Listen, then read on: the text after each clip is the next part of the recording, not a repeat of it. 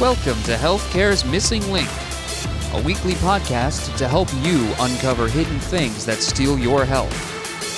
Thanks for joining us today. Here's your host, Doctor Mark Sherwood. Hey everyone, welcome to another edition of Healthcare's Missing Link, a podcast where we help you uncover or reveal those things that are missing and keeping you from your best health. I'm your host, Doctor Mark Sherwood. And today, we're going to talk about a subject that's very much in the news today, very much the center of our thoughts, the center of our minds, and sometimes the center of our conversation. I've titled this podcast, Whom or What Do You Fear? Now, I'm going to just kind of lay this out for you in a real simple manner because uh, there is a healthy fear and then there's an unhealthy fear. And let me break this down for you. And I'm going to use as a background, uh, the Bible.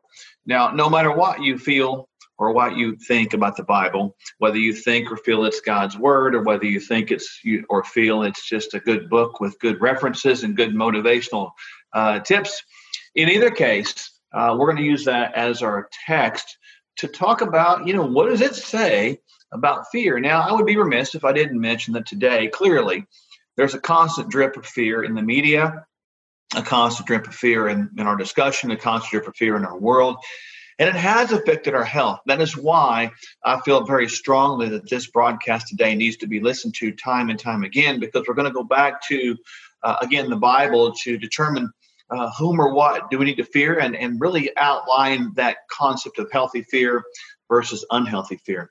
I want to start off with a scripture that we're all aware of in Second Timothy one seven, and it says this, "For God did not give Uh, us a spirit of fear, but a power, love, and a sound mind." There's actually a ver- variety of translations there, but the bottom line is let's stay with the first half. For God did not give us a spirit of fear. So this concept of the spirit of fear, uh, we know is not from God. So if it's not from God, um, you have to believe it's not from God. In other words, if it's not from God, if you believe God who is who he says he is, then this spirit of fear must come from the enemy.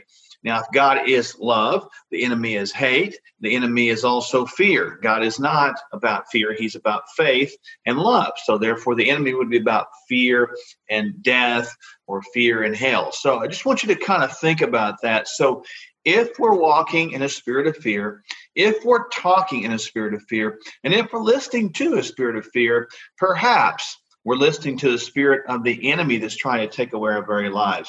Now, I'm going to read to you a couple more scriptures, and I've got them marked here in my Bible. This is my uh, this is my Bible I'm reading out of, so I just want you to be aware of that. So the first one, I want you to put these down as references, and it's found in Luke chapter twelve, verses four through five. And here's what it says.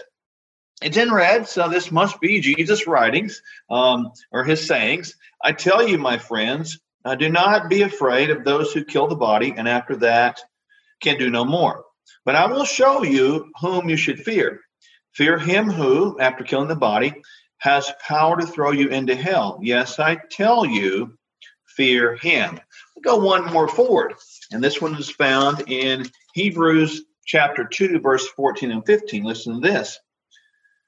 "Since the children have flesh and blood, he too shared their humanity, so that by his death he might destroy him who holds the power of death, that is the devil, and free those who all their lives were held in slavery by the fear of death." Now, I want to pause right there because there's two kind of parallel or dueling stories here. First of all, in Luke, we're talking about this fear of him who has the power to throw you into hell. Now, who is that and what is that? We say, well, God wouldn't put anybody into hell, would they? Well, in that case, since it's Jesus' word, we're talking about this idea of at the end of this thing called physical life, if we fail to understand that God is who he says he is and Jesus is who he says he is and Jesus died and rose again for our sins to take away Uh, the imperfection we have. If we really believe that, then we're talking about a healthy fear of the time we stand in front of God, and we know that he will separate us one by one, one by one, one going this way and one going that way, uh, from the kingdom of heaven to the eternal punishment of hell. So that's what that scripture is talking about. So it's not talking about, you know, fear God who's evil. It's talking about Uh, having a healthy fear of who God is. So that would be a concept of healthy fear. a healthy fear, a reverent fear of who God is, because he's the one, uh, through him only can we get to heaven. The other side of the coin, in Hebrews chapter two, verse fourteen and fifteen, we're talking about this fear of death. In this case, we're talking about the physical death. In the first place, we're talking about the eternal death. This time, we're talking about the physical death. A lot of people are running around right now afraid to die physically. Um, I got news for you. We're all going to. And uh, two things I've learned from, you know, working with my wife and I at the Functional Medical Institute together is that people are going to die. That's number one. And number two, physicians cannot prevent that.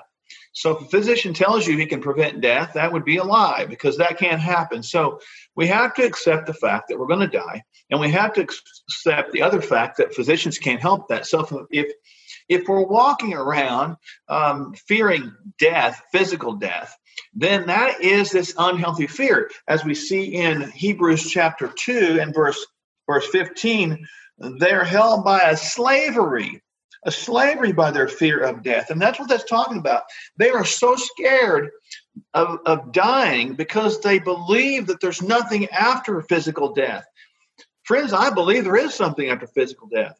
I believe there's an eternal life, and I believe it's an eternal life that's paved, if you will, by Jesus' walk, death, burial, and resurrection in physical life. Now, if you don't believe that, and you think that's crazy, and you think that's absurd, and you think, uh, you know, Doctor Mark, you've lost your mind, that's okay. I respect your belief. However, if I'm right and you're wrong, then what? Because if I'm wrong, I'm I'm fine. I'm I'm cool with that. My destination is the same as yours, regardless. But if I'm right and you're wrong, friend, I, I tell you, we need to examine that very carefully. Examine if I'm telling the truth. If you don't believe I'm telling the truth, that's okay. It's fine. Again, I'm using the Bible, which I've told you the way we believe. Now, again, I respect you for believing something else.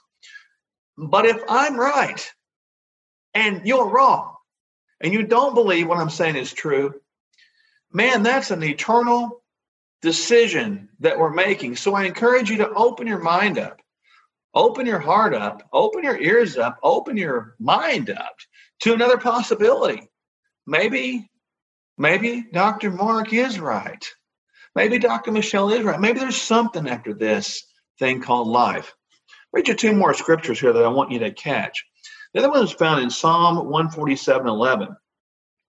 The Lord takes pleasure in those who fear him, in those who hope in his mercy. You see, hope is something that keeps us alive.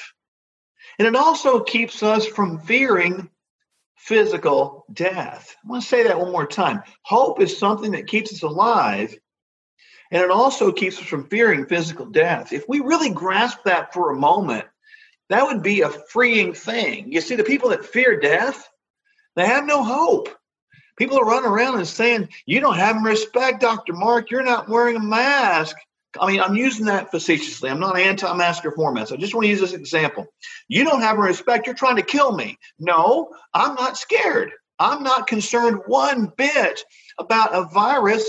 I'm not at all. I'm frankly not even concerned a little bit. Neither is Doctor Michelle, because we have hope that when we die, and we will, because no one can prevent that, not even us, as good as we are at preventive measures and, and skilled at preventive measures, but we are not living life when we're living in fear perpetually. That I guarantee it, because that represents a slavery to fear. Now, I ask you to examine your heart, friend, along these lines.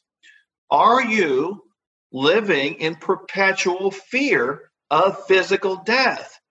If you are afraid to physically die, you don't know about life, because life is more than just physical birth, living, and physical death. Life is about an eternal existence.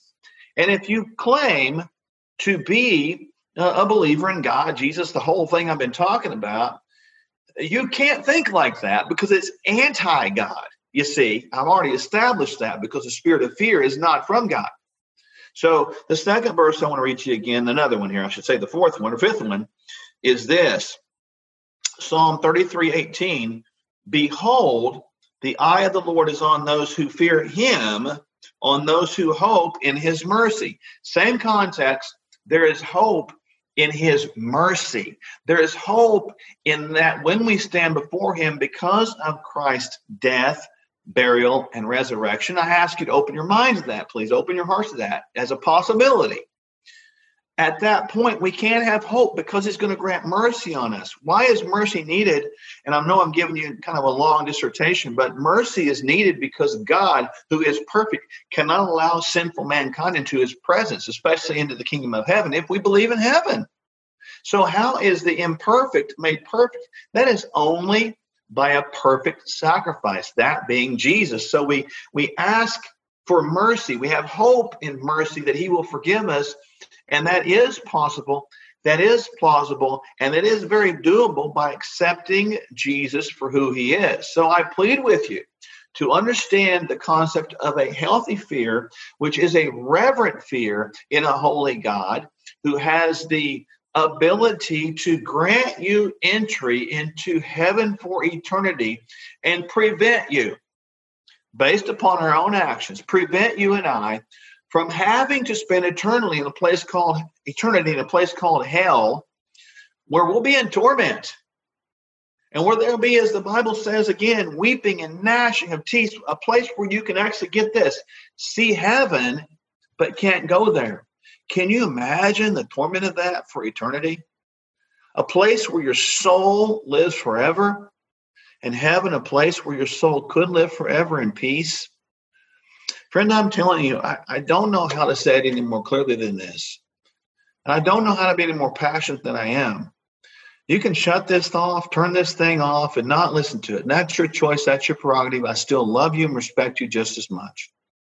And at the same time, I ask you to not do that, to listen. And just do this for me. Just do this. If you are fearing physical death and you found yourself to be a slave, just gripped by this fear of dying, I'm talking about physical death, I just ask you to stop and ask God to show you himself if he's real. Just show you himself if he loves you. If he doesn't show you, good, fine, no worries, no problem. Be, be, be blessed, that's cool. But if he does, shows you how much he loves you and that he is real, seek him, listen to him. And then I believe you'll have the same hope that I have, same hope that Doctor Michelle has, the same hope that gives us freedom from the slavery of the fear of physical death and gives us that hope in mercy. I have a reverent fear of a holy God who loves me dearly, who makes me everything I am, who gives me ability to, to do these podcasts and do these videos, and shows me truth, who shows us the physical body because he's a great physician. I can trust the white robe of Jesus over the white coat of science. I can trust that when I leave this earth, and when I step out of this planet that is reality, that is time, then I'll step into another reality, that reality being eternity, that reality being different than this physical time and place where I'm looking at my watch, wondering what time it is, what day it is, what day this podcast is going to air. I can relax in that. I'm not concerned about physical death because when I leave this physical life, friends, I can tell you, don't worry about me, because when I leave this physical life, I'm going to step immediately into the presence of my Heavenly Father, who prepared a place for me before the beginning of time. And he brought me out of eternity just to be right here talking to you right now. When I get done here on my place and my plan and my mission on earth, he'll carry me home back to where I came from. So I don't worry about this virus. I don't worry about death. I don't worry about physical death at all because I believe I have an eternal home in a place called heaven. So I can be at peace. Do we like the process of physical death? Of course not. Of course not. We all are not going to enjoy that. I mean, that can't be an enjoyable process, I'm sure, especially if it's a lot of suffering. I don't, I don't even want to think about that, really. That's honest. But yet I know at the end of that, physical life is just the beginning of eternal life.